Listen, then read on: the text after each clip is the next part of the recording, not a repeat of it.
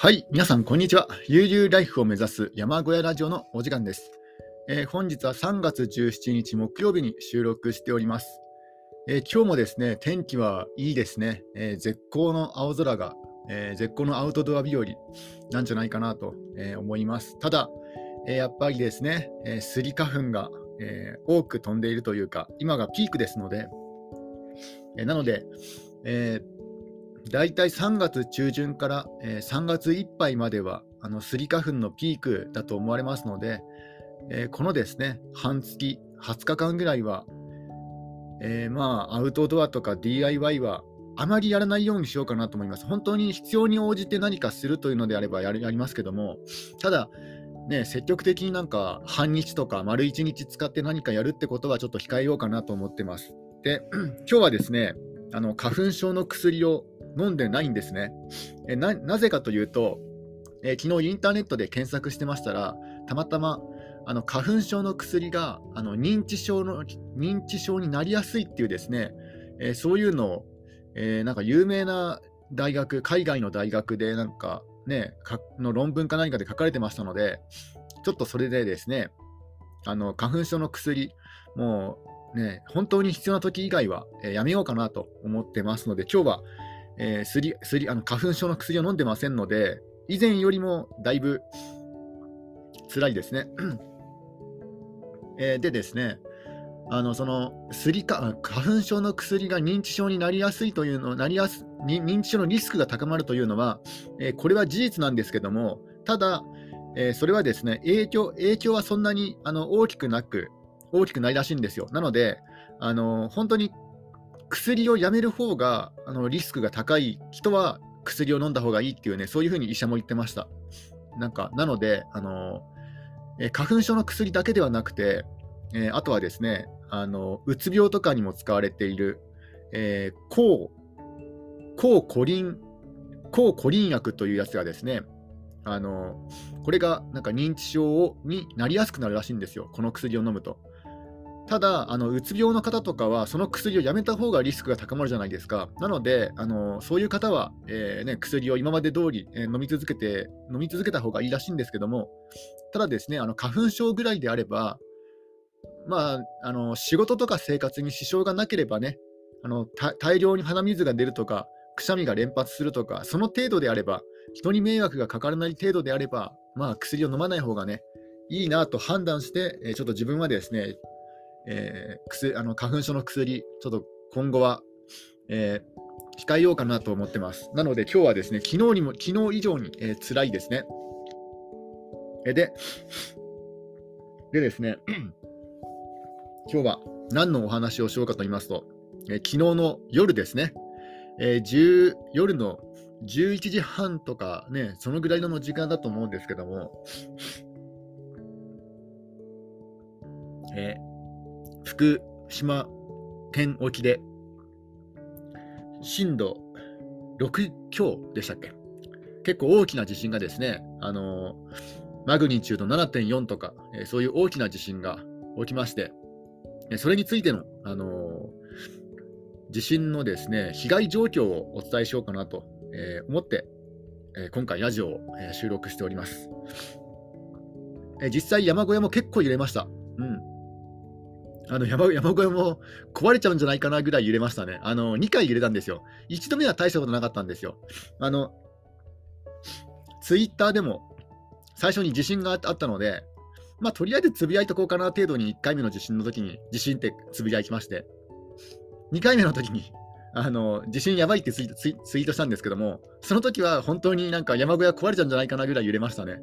でも、結果的に蓋を開けてみたら、あの震度4でした。4でした、自分の地域は。えー、震度4で結構ね、揺れましたね。あの被害状況、あの朝起きて、で、一通り山小屋のね、ちょっと簡単な確認ですけども、簡単なチェックですけども、見たんですが、まあ、特にですね、あの被害状況なかったんですよ。被害状況なかったんですけども、結構揺れを感じましたね。うん、やっぱりセルフビルドで建てましたので、あの精神的にも結構不安要素が多いんかなと思います。うん、で、おそらく震度5ぐらいになってくると、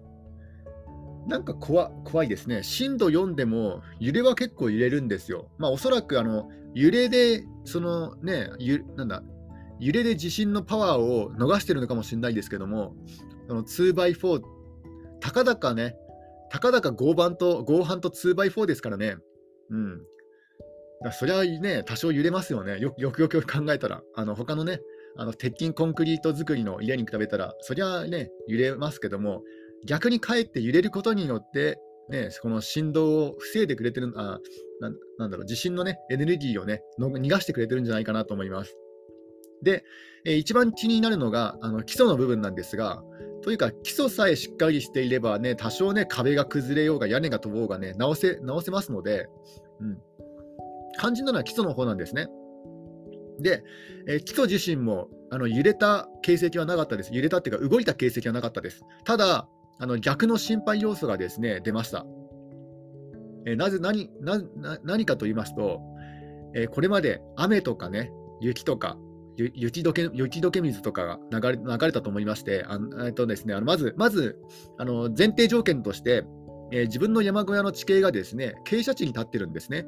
えー、傾斜地に立っているために水はけはいいんですよ。水の流れが、ね、よかよくて、あのえーと、床下は結構ね乾いてたりとかするんですね。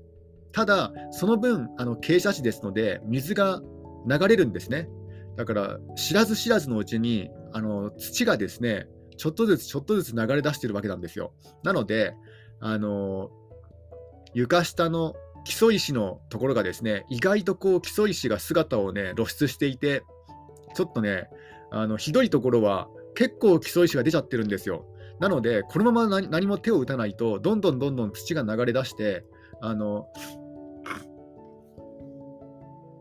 基礎石がいずれは、いずれはね、動いてしまうなと思いま思いますので、まずはあの応急処置として、えー、基礎石に土をですね、かぶせようかなと思ってます。で、あのスギ花粉がなくなるシーズンになったら、ちゃんとですね、あの土留め、土を止め土止めを作って、で、まあ、土止めを作る程度にするかなと思いますね。あ土止めを作ってある、あとはですね、えー、軒先を長くしたいなと思います。あの基礎にですね、水が当たらないように。えー、今現在はですね、あの自分の山小屋の屋根というのがですね、三角屋根なんですね。三角屋根なので、で三角屋根で、えーと、東西、東と西にこう、ね、あの向きが向きが分かれてますね。東側と西側に水が流れるようになってます。で、えー、東側の方はあのー、ウッドデッキがあるんですね。ウッドデッキの屋根も屋根もあって、その屋根が結構長いんですよ。なので、あの屋根に降った雨が、えー、その基礎石にね、直接当たるってことはまずないので、そっちの方は大丈夫なんですね。で、まあ、そっちの方も例えばあの土が流れてきたとしても、そっちの方はね、あのや山側から土が流れてきますので、だからそこの土地が痩せるってことはないとないと思うんですよ。ただ、反対側は、その反対側、西側は、あの特にですね何もなくて、で軒先も軒先の下がもう基礎石になってますので、基礎石というか、まあ、まあ、なってますので、すっぱりこうね、蹴り落とされていて。で、あの、まず、屋根から落ちてくる雨で基礎石が、基礎石のところの土が流れ流れちゃうし、まあ、あとは、えー、傾斜地ですので、上から流れてくる水によっても流されていきますので、だから、えー、要はですね、西側の基礎石の方が露出してるんですね。土が流されてしまってるんですね。なので、えー、まあ、一番いいのは、あのコンクリート。うん、コンクリート今思えばですね、もう基礎石を作るときにそういうふうにしとけばよかったと思いました。うんまあ、ただ、もうこればっかりはですね、あでも傾斜地だから難しかったですね、もしコンクリート時期にしたとしても。うん、なので、まあ、土留めを作るぐらいぐらいかな、土留めを作って、あとはひさひさしを長くするかですかね、あの二重のひさ二重のひさしにするかですかね、屋根を2段にするか。うんまあ、それはまた結構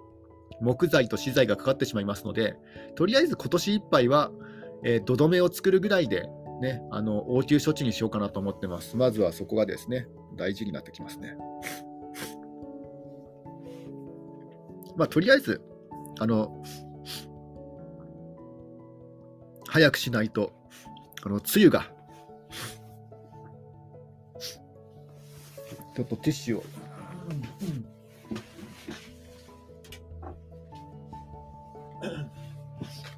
ちょっとティッシュで鼻をかみます。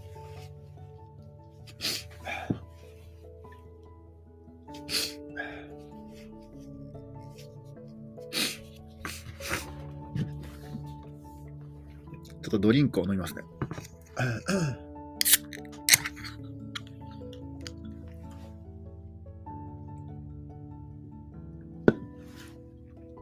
いやそうなんですよ。花粉症が。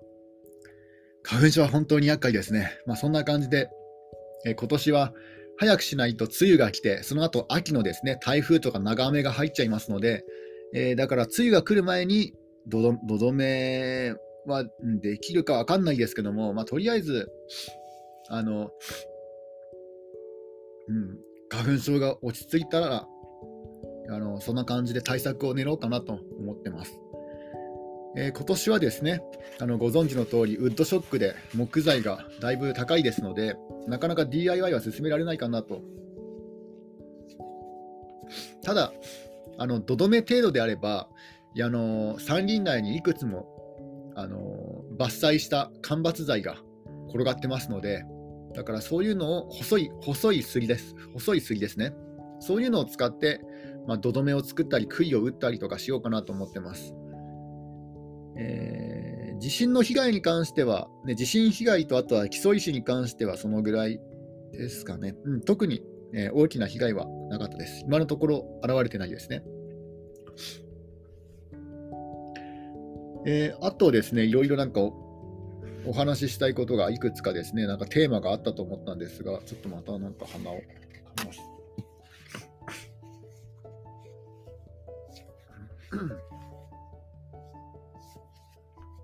まず鶏に関してなんですけども、えなんか冬ではなくて、え、春になってから、なんか鶏の様子がですね、そんなによ、うん、様子というか、まず卵をですね、なんか冬の間は毎日卵を産んでいたんですが、なんか春になって、毎日ではなくなりましたねな。なぜか、なぜか知らないんですけども、冬の方がよく産んでましたね。うんまさかね、鶏の卵を狙ってね、やってくる動物もいないと思いますので、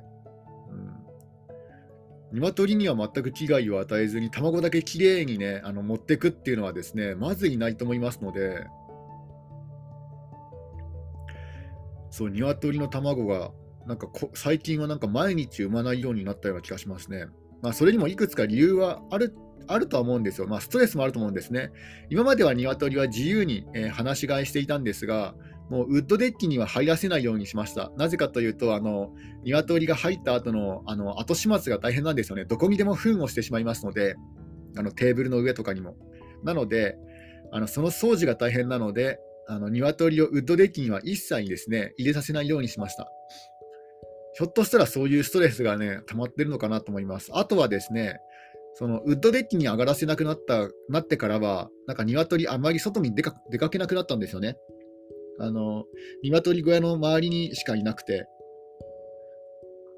うん、あんまりこう、遠出しなくなりましたね。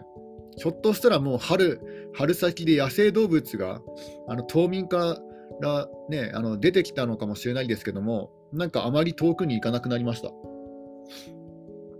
でちなみに、昨日地震があった時は、あの鶏全くいつもと変わらなかったですね。えー、鶏はいつもと変わらなかったんですが、あの、遠くで野生動物がなんかしきりに鳴いてましたね。結構でかい鳴き声だと鳴き声だったと思います。あの鹿ではないかな、なんか聞いた、あまり聞かないような鳴き声でしたね。うん、鳥っぽくもなかったかなと思います。結構大きい、大型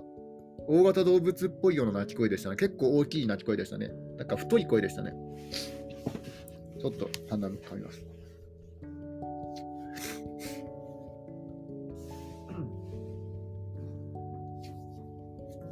あとは、あとは積雪状況なんですが、だいぶ雪の方は溶けました。えー、以前使っていたジョギングコースがあるんですけども、あの山道を行くジョギングコース、まあ、自分がいつもジョギングに使ってる道、えー、昨日実は行ってきたんですね。あの花粉症を、えー、心配だったんですが、まあいいかなと思ってジョギングに行ったんですよ。そしたら、えー、その道沿いは全部雪がなかったですね。あそのなんか端っこの方とかは別として、道そのものは、雪がなかったです。全部なかったです。開通してました。えー、ただですね、あのえー、公共の、え道路、え町道とかだと、やっぱり路肩にこう雪が除雪車が路肩に雪を集めますので、そういうふうにあの集められた雪はさすがにですね溶けずに残ってるんですけども、あの普通に降り積もった雪であれば、もうほぼ完全に溶けてますね。うん、で、山林内も、山林内も山林内もですねあの日陰とかそういうね、一部の部分を除いて、もうほぼ完全に、えー、溶けきってます。だから、えー、花粉症じゃなかったら山林開拓の方も始められるといえば始められるんですが、うん、やっぱり花粉症は本当に残念ですよね。これによってなんか作業のオフシーズンが長引いちゃうんですよね。あの冬場は全然開拓も DIY もできなかったし、で、ね、春になっても花粉症でできませんので、だから、えー、今3月で、え、大体12月、12月ぐらいから雪がね、本格的に降り出しますので、3、4ヶ月は今のところね、作業が、まともな作業が続けられないような日が続いております。えー、あとは土ですよね。あの土がまだまだ硬いです。あのなんだろう、霜柱ではないんですが、あの土が凍結してしていてあの土が、土を掘ることができない、そういうね、硬い地面もまだ残ってるんですね。そっちの方が厄介ですね。うん、雪は溶けたんですけども、えー、土は、土の方はまだ凍結しているところがありますね。ちょっとドリンクを飲みます。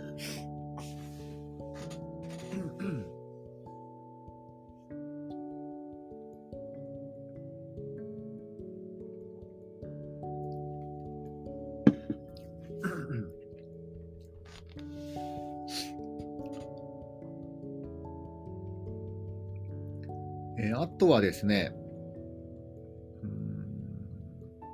あ、あとはあの、まあ、これはゆくゆくと、ね、ブログにするか、まあ、ブログにしようと思ってるんですけども、あのハイゼットデッキマンにですね、ハイゼットデッキマンの荷台にすっぽり入るサイズの大きなあの収納ボックス、屋外収納を購入しましたので、まあ、これもですね、あの使ってみてあの、レビュー記事を書こうかなと思ってます。あの買い物とかですね、あの暑い夏とか、あの買い物した時買い物したものを車内に置くと、なんか傷みそうな気がするじゃないですか。あの肉とか魚とか、えー、生鮮野菜とか、えー、そういうのをですね、あの車内ではなくて、あの荷台に置いたら、ね、あのなんか荷台に置いた方がいいんじゃないかと思ったんですよ。で、ただ荷台に置くと今度ですね、あのなんだ、まあ、荷台そのものも汚いですし、あとは、なんだろう、あのー、まあ、盗難とかのね、心配もありますので、だから、あの、屋外、あのちゃんと鍵がかけられる屋外収納ボックスを、えー、荷台用のものを、えー、購入しました。これは、まあ、近々、えー、試してみて、試してみてよかったら、ブログの記事にしようかなと思います。試してみてダメだったら、まあ、普通のね、あの宅配ボックスにしよしようかなと思ってますね。超超大型宅配ボックス。で、これが欲しいがためにあのコストコに行ったんですよ。あのコストコの会員になって、コストコのオンラインショップでしか売ってなかったので、というか、一応インターネットでも売ってますけども、まあ、ただ海外の製品なので、あのその Amazon とかのレビレビューを見ると、なんか部品が1個足りなかったとか、そういうの書かれていたので、じゃあ、ならちゃんと保証がつくあのコストコで買おうかなと思って、そこで、えー、オンラインショップで注文したら、えー、2日後に届きましたね、えー、夜注文したら翌々日の午前中に届きました。うん、すごいね、早かったですね。だからこういう対応の速さもあって、あのコストコを選んだんですよ。あの他のところは、なんかすごいですね、何ヶ月も待つとかね、そういうところもあったんですよ。なので、ちょっとね、えー、まあ、そういうこともあって、えコストコで、ね、高いお金を出して会員会員になって、えー、注文しました。ちょっとドリンクを飲みます。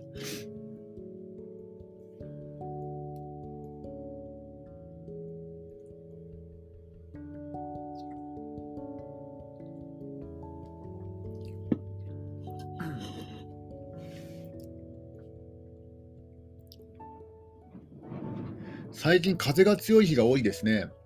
うん、なんか屋根の上にシートを乗せているんですけども、あの屋根の一部が雨漏りしてまして、それをですねあの塞ぐためにあのシートをですねあのロープで張ってるんですけども、それが結構風で煽られてますね。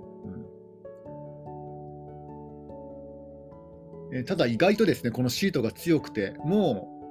もう半年以上この状態ですね。うん、シシートを乗せている状態です。まあ、屋根もですね、いずれはなんか手を手をね打たなくちゃいけないかなと思うんですが、うん、あそういえばウッドウッドデッキの屋根、あのなんとか治ったっぽいですね、あの雨漏りしてたんですけども、あのちゃんと傾斜をですね、あの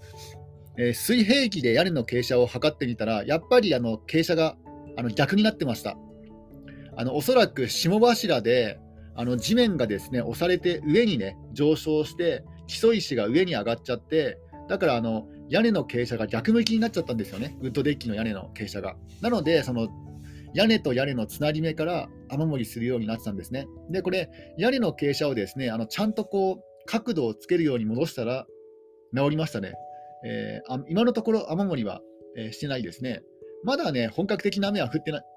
打ってないんですけども、まあ、とりあえず一度目、一度雨が降ったときは、えー、雨漏りはしませんでしたね。ちょっとドリンクを飲みます。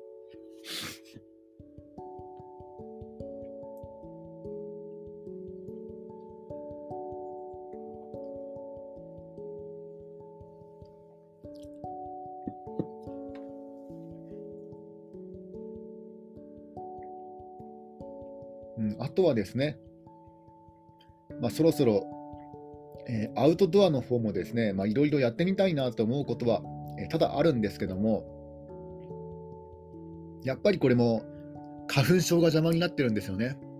うん、今年はおそらく DIY の方はほとんどできないんじゃないかなと思います。あのウッドショックで木材の値段がすごいね、今高いんですよね。それもあって、えーまあ、今年は我慢してで、ロシア、ウクライナの戦争も始まあるので、それでどんどんですね木材がなかなか手に入りづらくなってるし、その他の資材も手に入りづらくなってますので、今年は新たに何かを買って何かを作るというよりは、むしろ、えー、そうではなくて、アウトドアとかそっちの方に力を入れるかなと思ってますね。なので、うんまあ、ロングトレイル、登山とか、あとはね、あの自転車の方もまだちょっとよくわかんないですね。これはあの自転車は圧倒的にマスクしない方が、まあ、気持ちよく走れるんですね。なのであの今はマスク着用がほぼ義務ですよね。義務というか、あの厳密に言うと義務ではないんですけども、まあ、日本でいる以上、まあ、義務ですよね。あのマスク。一応サイクリングとはいえ、あのロードバイクの人は別として、うん、あの自分の場合はあのえー、ミニベロというね、あの折りたたみ自転車ですので、あの歩道も走れる折りたたみ自転車ですので、やっぱりマスクしないとですね、なかなかこうね、あのー、人の目が気になるような、えー、そういった状態ですので、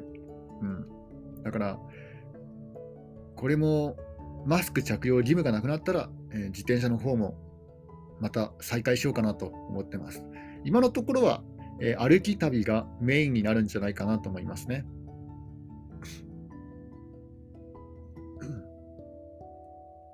えー、あとはですね、あとは、あと最近起きた出来事は、あらかた、ね、あらかた終わったかなと。うん。まあ、とにかくですね、あの、この花粉がなくならないと何も動けないっていう感じですかね。このスギ花粉。いや、本当にね、参ってますよ。せっかく暖かくなってね、これからだっていう時に、このスギ花粉地獄。えー、今年は去年よりも圧倒的に多いです、うん。少なくとも自分の山林は去年の2倍か3倍ぐらいあると思いますね。あの杉が結構多く埋まってるんで、えー、植えられてるんですよ。で、遠くから見て分かるんですよね。あの杉の実って茶色じゃないですか。で、杉の葉っぱって緑じゃないですか。だから、通常、あの杉って遠くから見ると、あの緑色であるべきなんですけども、この時期はあの杉の実、あの杉花粉がたくさん詰まった実がですね、まあ、見えますので、あの杉を遠目で見ると茶色いんですよね。だからもう完全にもうスギ花粉の出発点に住んでるわけなんですよ。そういうね、ところに住んでいて、なおかつこう風の、風が吹きますから、最近は。まあ、春一番と言いますし、ね、風が結構吹いてますので、だからもう、スギ花粉工場で暮らしてるようなもんですね、言ってみれば。だからそりゃあね、スギ花粉も症状重くなりますよね。そんなところで、ね、DIY, DIY なんかできませんからね。なんかいっそのといっそのこと別のね、別の山に登山に行った方がね、まだね、症状が軽く済むんじゃないかぐらいな、え、感じです。本当に、本当にちょっとでもね、あの10分、20分外に出ただけでも、えー、症状が出ますので、てか今でも出てますのであ、風がね、強いな、風の音が聞こえます。だから今日もですね、ちょっとなかなかあまり外に出ないように、え、本当に必要最低限の買い物ぐらいで、うん、買い物ぐらいにしようかなと思います。で、えー、折を見て、その基礎石をあの土で埋めるとか、え、そういうことをやろうと思います。ちょっとドリンクを飲みます。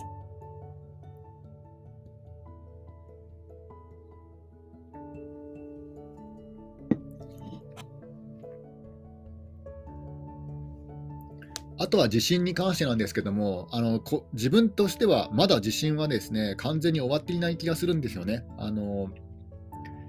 東日本大震災。なぜかというと、それ、余震期の中に、まだ、あの、歪みが残っているっていう情報をですね、あのつい昨日 YouTube で見たんですよ。あの地震が起きる2、3時間前にアップされた動画があったんですよ。なんか地震に気をつけようっていう。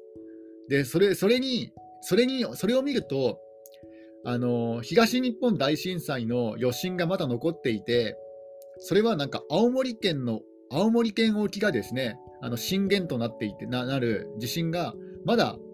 あるんですよね。まだその辺だと大きな地震が起きてないんですよ。だから、まだ東日本大震災の、まあ、続き、まだ出し切っていないっていうね、そういう YouTube 動画を見たんですよ。その2、3時間後にですね、まさかのね、あの、あの、東、あの、なんだ、地震がですね、東北地震が起きましたので、だから、もしやと思ったんですが、そことは違うところでした、YouTube で言っていたのは。あのもっとね、北の部分でまだ同程度の、今回と同程度の地震が起きる可能性があるんですよね。あるいはそれ以上の地震が起きる可能性がありますので、だからちょっとですね、まだ東北に住んでいる方は、ね、まだまだ予断は許されないし、なおかつあと首都直下地震、あるいは南海トラフ地震も控えてますので、だから地震に対する対策は、まあ、常にですねあの準備しておいた方がいいなと思います。え、群馬県、あの関東で一番地震が少ない県なので、あの群馬県であれば通常は大丈夫です。ただ、それはあくまでも一般住宅の話であって、セルフビルドの山小屋は、ちょっとね、ちょっとこれも危険、あの危険かもしれませんね。うん。あの震度4で結構揺れましたから。だから、震度5、あるいは震度6が来ると、震度6には耐えられない気がしますね。自分の山小屋は震度6に耐えられる設計ではないですので、ないというかね、そんなこと全く考えずに作りましたので、うん、震度5がね、この分水嶺ですかね。震度5でこう生死の別れが決まるっていう感じで、震度6はもう完全に倒壊するような気がします。なので、うん、いかに関東で一番地震が少ない群馬県とはいえ、ね、ちょっとね、あの準備しといた方がいいんじゃないかなと思えてきました。ちょっとドリンクを飲みます。